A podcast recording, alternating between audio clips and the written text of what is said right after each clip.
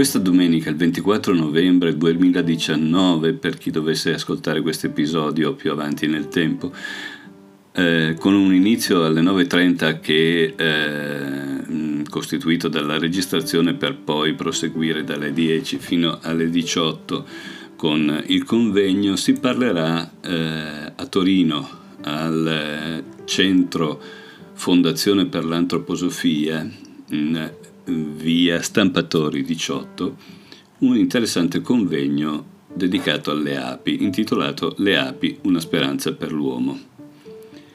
Eh, ci saranno mh, alcune relazioni molto importanti, molto interessanti eh, so, anche rispetto a delle esperienze pratiche eh, che ognuno di noi può fare, come quella dell'Arnia sul balcone, eh, di cui parlerà Antonio Barletta, responsabile del progetto Urbis eh, e poi delle relazioni appunto alla vita e l'opera delle api, eh, liberare le api per liberare noi stessi di Enrico Zagnoli e un'altra agricoltura per la salvaguardia degli esemplari selvatici e solitari di Angelo Sommaruga con eh, un intermezzo, eh, un momento sensoriale di musica e di immagini a cura dell'Ator Duo e di Giulio Moiraghi.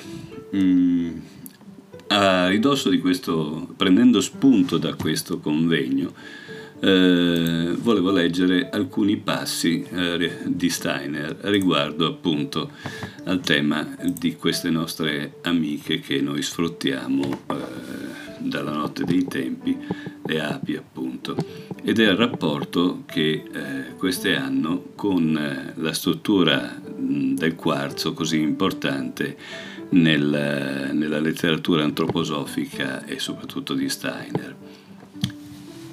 Steiner nel libro eh, Le api che eh, riporta le conferenze tenutesi a eh, Dornach dal 26 novembre al 22 dicembre 1923 per gli operai del Goteanum eh, e quindi delle conferenze dedicate a una specifica popolazione, quella, a uno specifico uditorio, quello degli operai, noi sappiamo che eh, cambia molto eh, a seconda di, eh, del tipo di uditorio a cui si rivolge Steiner.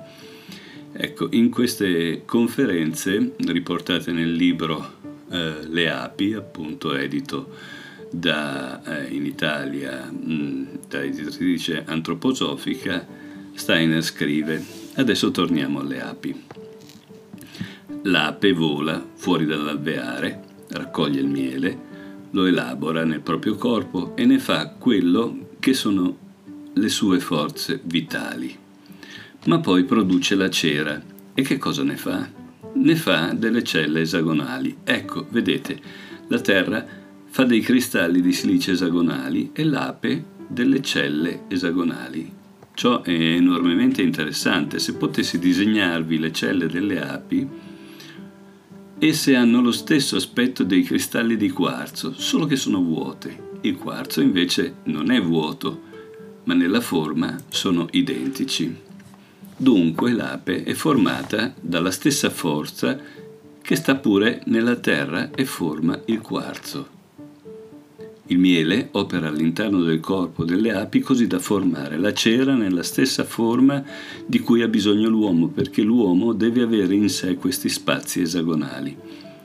All'uomo occorre la stessa cosa.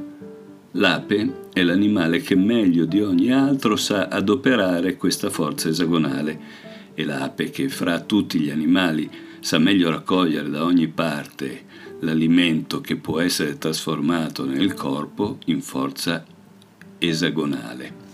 Se quindi mangiate del miele d'api, accogliete in voi una forza enormemente energetica perché se siete divenuti troppo deboli per poter sviluppare questa forza esagonale che deve scorrere dalla testa in tutto il corpo, se non avete più la forza di dare al sangue tanta consistenza per cui sia presente continuamente questa forza esagonale, bisogna allora che intervenga il miele o, nel caso del bimbo, il latte.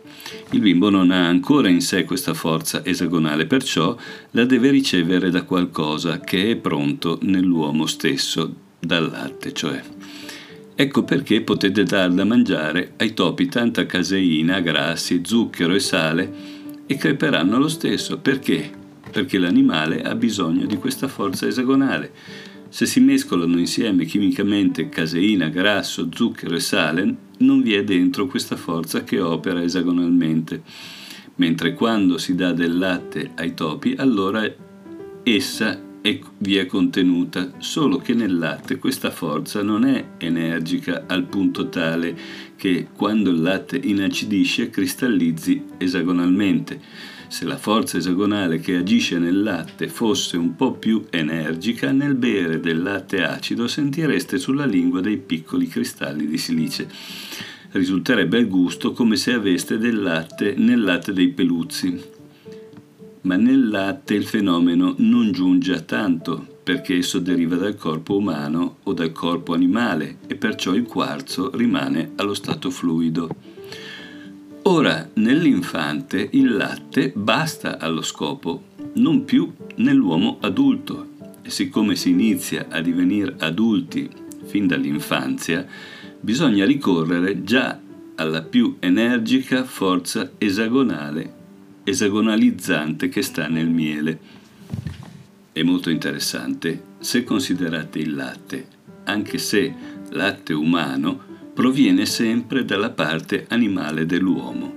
Se considerate il miele, esso proviene dal regno vegetale, seppure immediat- indirettamente attraverso l'ape. Esso è di origine vegetale.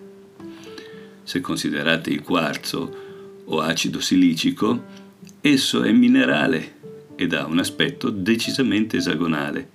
La cera, che nasce per influsso della nutrizione dell'ape stessa, ha ricevuto forma, non è nata in essa, ma da essa è venuta e si manifesta nella cella esagonale. Il latte dissolve del tutto la forma.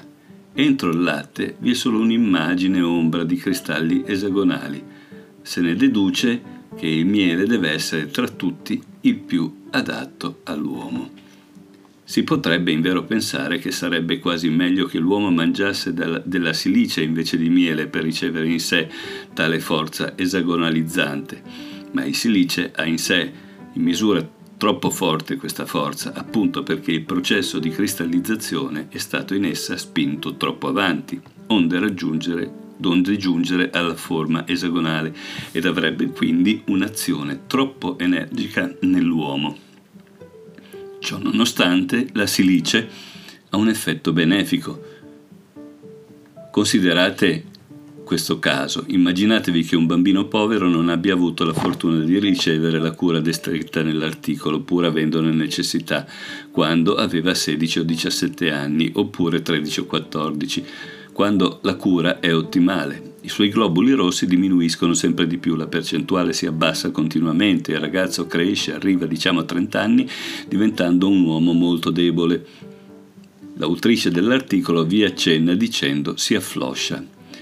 Quando dunque nell'individuo, quell'individuo ha 30 anni, potrebbe essere il caso di prescrivergli la cura del miele, ma ormai egli è troppo estenuato. Per averne un vantaggio dovrebbe ingerire tanto miele da rovinarsi lo stomaco.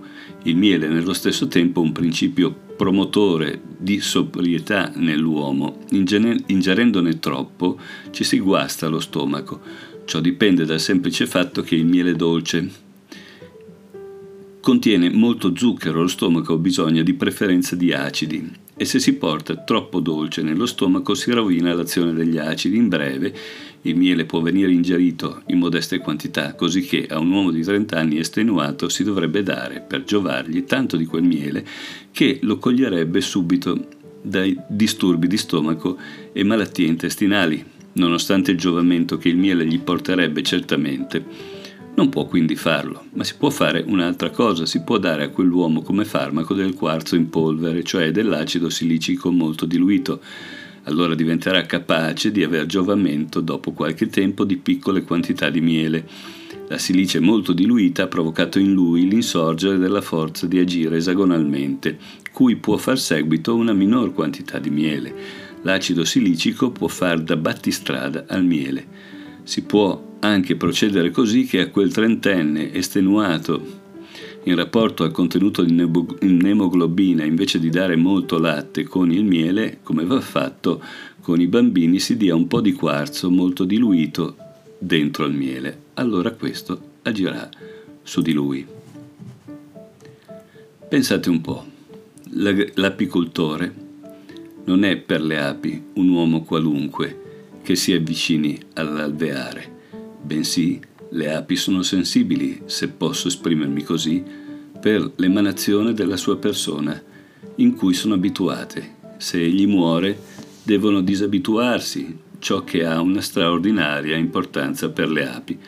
Pensate a quello che succede con i cani. È già successo che quando muore il padrone il cane sia andato sulla sua tomba e vi sia morto, perché non poteva abituarsi a un altro padrone. Quindi perché non si dovrebbe presumere che anche le api, con la loro sensibilità così delicata da percepire ogni cosa, non si abituino al loro padrone, tanto da non poter così facilmente disabituarsene per passare a un nuovo padrone? Alla base di tutto questo sta un fatto molto significativo. Andando oltre Steiner e consultando la letteratura che si trova in rete in materia di api, voglio riportare alcune considerazioni senza riferire necessariamente l'origine e il sito, questo si possono trovare facilmente. Forse la prima regola in apicultura è sviluppare un senso dell'io dell'alveare per dialogare con lui, rispettarlo e quindi per poter permettere a un suo normale sviluppo secondo la volontà agente della natura. Le colonie sono un organismo unitario e in quanto tale dovrebbero avere la possibilità di moltiplicarsi sciamando, di costruire i loro favi da sole in modo naturale e senza pareti intermedie, cioè senza fogli di cera artificiale, e di poter selezionare le regine nate dalla loro propria popolazione. La ricerca attuale sulle api conferma il fatto che le colonie si fortificano quando questi impulsi elementari sono rispettati. Dalla natura solare e terrestre dell'alveare, essere duplice dal quale scaturiscono la vita attiva delle api operaie e quella feconda dell'ape regina, l'interesse si sposta sull'importanza della forza esagonale che permea dalla terra. Steiner afferma se l'uomo lascia arrivare il quarzo fino al punto in cui vorrebbe diventare esagonale, qui lo blocca e non lo lascia continuare. Così che nel nostro corpo vi è solo l'inizio della formazione del quarzo, poi viene bloccato e deve cessare. Se noi, se in noi il quarzo cristallizza, cosa succede? Che si forma sabbia nel cervello e può succedere che le punture dei microcristalli sulle pareti sottili delle arteriole rompano la continuità della nostra barriera ematoencefalica portando a un dannoso mescolamento di globuli bianchi e cellule nervose. I fuchi non devono mischiarsi alle api operaie. È bellissimo come Steiner esprime la proprietà di quello che lui chiama succo di quarzo. Se non avessimo, dice Steiner, del succo di quarzo in noi, potremmo per esempio mangiare quanto mai zucchero senza avere in bocca alcun sapore dolce. Il quarzo che abbiamo in noi ha questa azione, ma non mediante la sua sostanza, bensì mediante questa sua intenzione di diventare cristallo esagonale. In questa azione consiste la sua importanza. Penso alla molecola del monosaccaride glucosio, che per la formazione di un legame semi-acetalico si chiude ad anello. Questo anello, costituito da sei atomi, ha una forma esagonale. Le api, le quali trasmettono la forma esagonale alla loro celle di cera, sono in grado di sintetizzare il miele, sostanza ricchissima di forza esagonale e molto utile a coloro che non siano più in grado di sviluppare in maniera adeguata questa energia attraverso il, miele il miele l'uomo può assorbire nelle giuste quantità le forze cosmiche agenti sulla Terra e ricondursi alle dimensioni più alte e benefiche della realtà. L'importanza dell'universo negli avvenimenti terrestri viene ribadita a più riprese da Steiner, che ne parla per esempio a proposito del nettare dei fiori. Quando i raggi del sole giungono alla zona dell'ariete, la sua forza può agire in modo da esercitare la sua piena potenza sui fiori, provocando in essi lo sviluppo di quella sostanza dolce che si manifesta in miele. Così le api ne trovano, se invece è la terra ad avere la preponderanza perché la stagione piovosa, i fiori non possono svilupparsi sotto i raggi di sole che vengono dall'ariete, devono aspettare a più tardi o sono interrotti dall'attività finora svolta. Allora i fiori non producono regolarmente del miele e le api non ne trovano. L'alveare è una specie di superorganismo che, fi- che si presenta nel piano fisico. Le api sono cellule di questo superorganismo testa che riesce a trasferire all'uomo la forza esagonale non in forma cristallina come nel quarzo, ma in forma liquida colloidale come nel miele. Nella similitudine di Steiner, le api operaie corrispondono alle cellule del sangue, i fuchi alle cellule nervose e le api regine alle celle alle cellule proteiche. Cosa sono queste ultime? Nella traduzione in italiano di queste conferenze viene riportato il termine celle albuminiche di non chiaro significato istologico. Per comprendere il significato delle api regine sono partito da una traduzione più generica, ho utilizzato il termine cellule proteiche. In un testo di psiconeuroimmunologia chiedo venia, ma al momento non trovo il dato biografico, ma vi prometto di cercarlo in un prossimo futuro, è scritto le citochine sono cellule proteiche responsabili della cooperazione fra cellule immunitarie. Inoltre sono le responsabili del dialogo fra sistema immunitario, endocrinologico e nervoso. Non posso fare a meno di pensare alla microglia le uniche cellule di origine mesodermica presenti nel tessuto nervoso. La regina appartiene al tessuto nervoso. I fuchi, pur avendo una diversa storia ontogenetica, condivide con loro l'esistenza al di là della barriera ematoencefalica, ma è in un continuo dialogo con le cellule del sangue, le api operaie, che stanno dall'altra parte della barriera e che sono il supporto dell'io e della, dell'alveare. Se questo dialogo manca, soprattutto le cellule nervose, i fuchi, sono soggette all'attacco di agenti patogeni.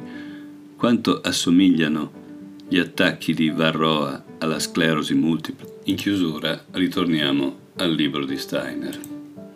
Nella sua appendice egli scrive La vita nell'alveare è disposta in maniera straordinariamente saggia. Questo lo ammetterà chiunque abbia osservato la vita delle api.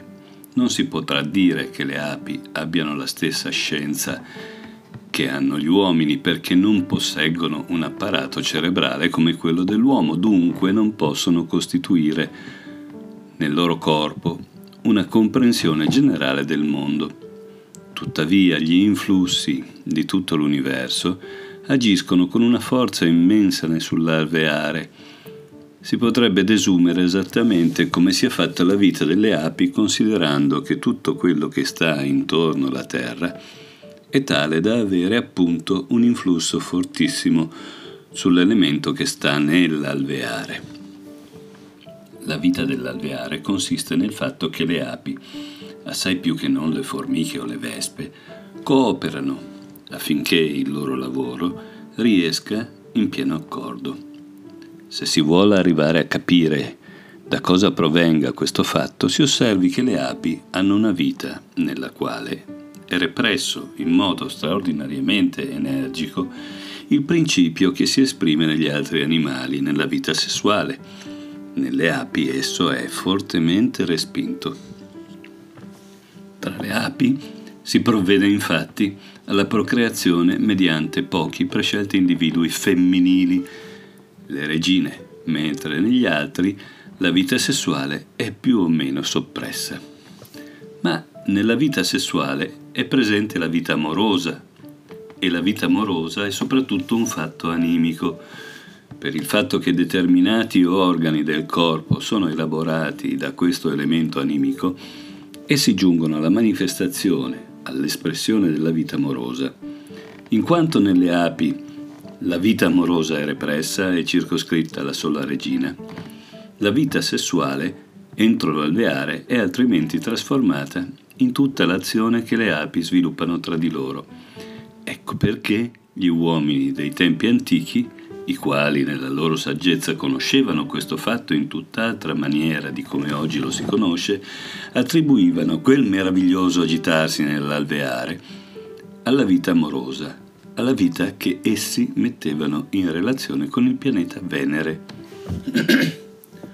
Ora possiamo precisare che quando si descrivono da un lato le vespe o le formiche, si può affermare che si tratta di animali che si sottraggono all'influsso del pianeta Venere, al quale invece sono del tutto soggette le api, che sviluppano la vita amorosa nel complesso del loro alveare. Qui essa diventa una vita saggia e vi potete immaginare quanto saggia debba essere vi ho descritto diversi fatti sulla procreazione della discendenza. In essa vi è molta saggezza inconscia. Le api sviluppano questa saggezza inconscia nella loro azione esteriore. Così abbiamo nell'alveare, nel suo complesso, come una sostanza, l'elemento che in noi vive manifestamente quando il nostro cuore sviluppa amore. L'intero alveare è compenetrato di vita amorosa. Le singole api rinunciano tutte all'amore e sviluppano complessivamente l'amore nell'alveare. Si comincia quindi a comprendere la vita delle api quando si appura che l'ape vive come in un'atmosfera tutta impregnata d'amore. Ecco perché è soprattutto proficuo per l'ape vivere in quelle parti della pianta che nella pianta stessa sono appunto tutte pervase di vita amorosa. L'ape succhia il proprio nutrimento, da cui poi forma il miele, proprio da quelle parti delle piante che stanno dentro la vita amorosa, trasferisce in un certo modo la vita amorosa dai fiori all'interno dell'alveare. Perciò si deve affermare che si deve studiare la vita delle api in maniera animica. Ciò è assai meno necessario per le formiche e le vespe, seguendone la vita ci si accorge che esse si sottraggono a quanto sopra è stato descritto per abbandonarsi di più alla vita sessuale. L'ape, fatta eccezione dell'ape regina, è quell'essere che sembra dire vogliamo rinunciare alla vita sessuale individuale per renderci portatori della vita dell'amore.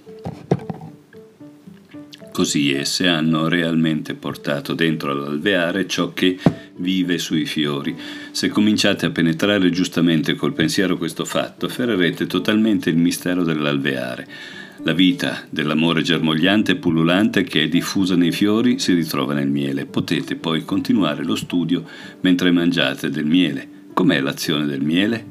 Ebbene, l'assenzio si unisce con la parte liquida del corpo umano così che l'uomo espelle l'aria e con essa l'elemento animico provando voluttà. Il miele invece provoca voluttà tutt'al più sulla lingua. Nell'istante in cui il miele viene ingerito, esso provoca nell'uomo il giusto rapporto fra la parte areiforme e quella liquida del suo corpo. Perciò non vi è nulla di meglio per l'uomo che aggiungere al suo cibo un po' di miele nella giusta misura. Le api provvedono in modo mirabile affinché l'uomo impari a lavorare sui suoi organi mediante il suo elemento animico. Così l'alveare ridà all'uomo con il miele quanto gli occorre per il lavoro della sua anima sul suo corpo. Quando l'uomo beve dell'assenzio egli vuole assaporare l'anima. Quando aggiunge del miele al suo cibo egli vuole preparare la sua anima a lavorare rettamente nel corpo, a respirare.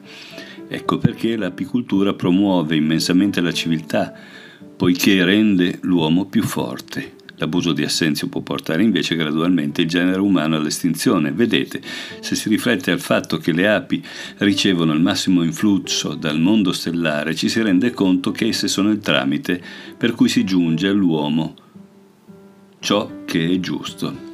Tutto quanto vive e lavora agisce nel modo giusto quando è combinato nel modo giusto. Chi guarda un alveare dovrebbe essere tanto da tanto da elevarsi al pensiero che l'alveare stesso è il tramite per cui l'intero cosmo penetra negli uomini facendone uomini capaci.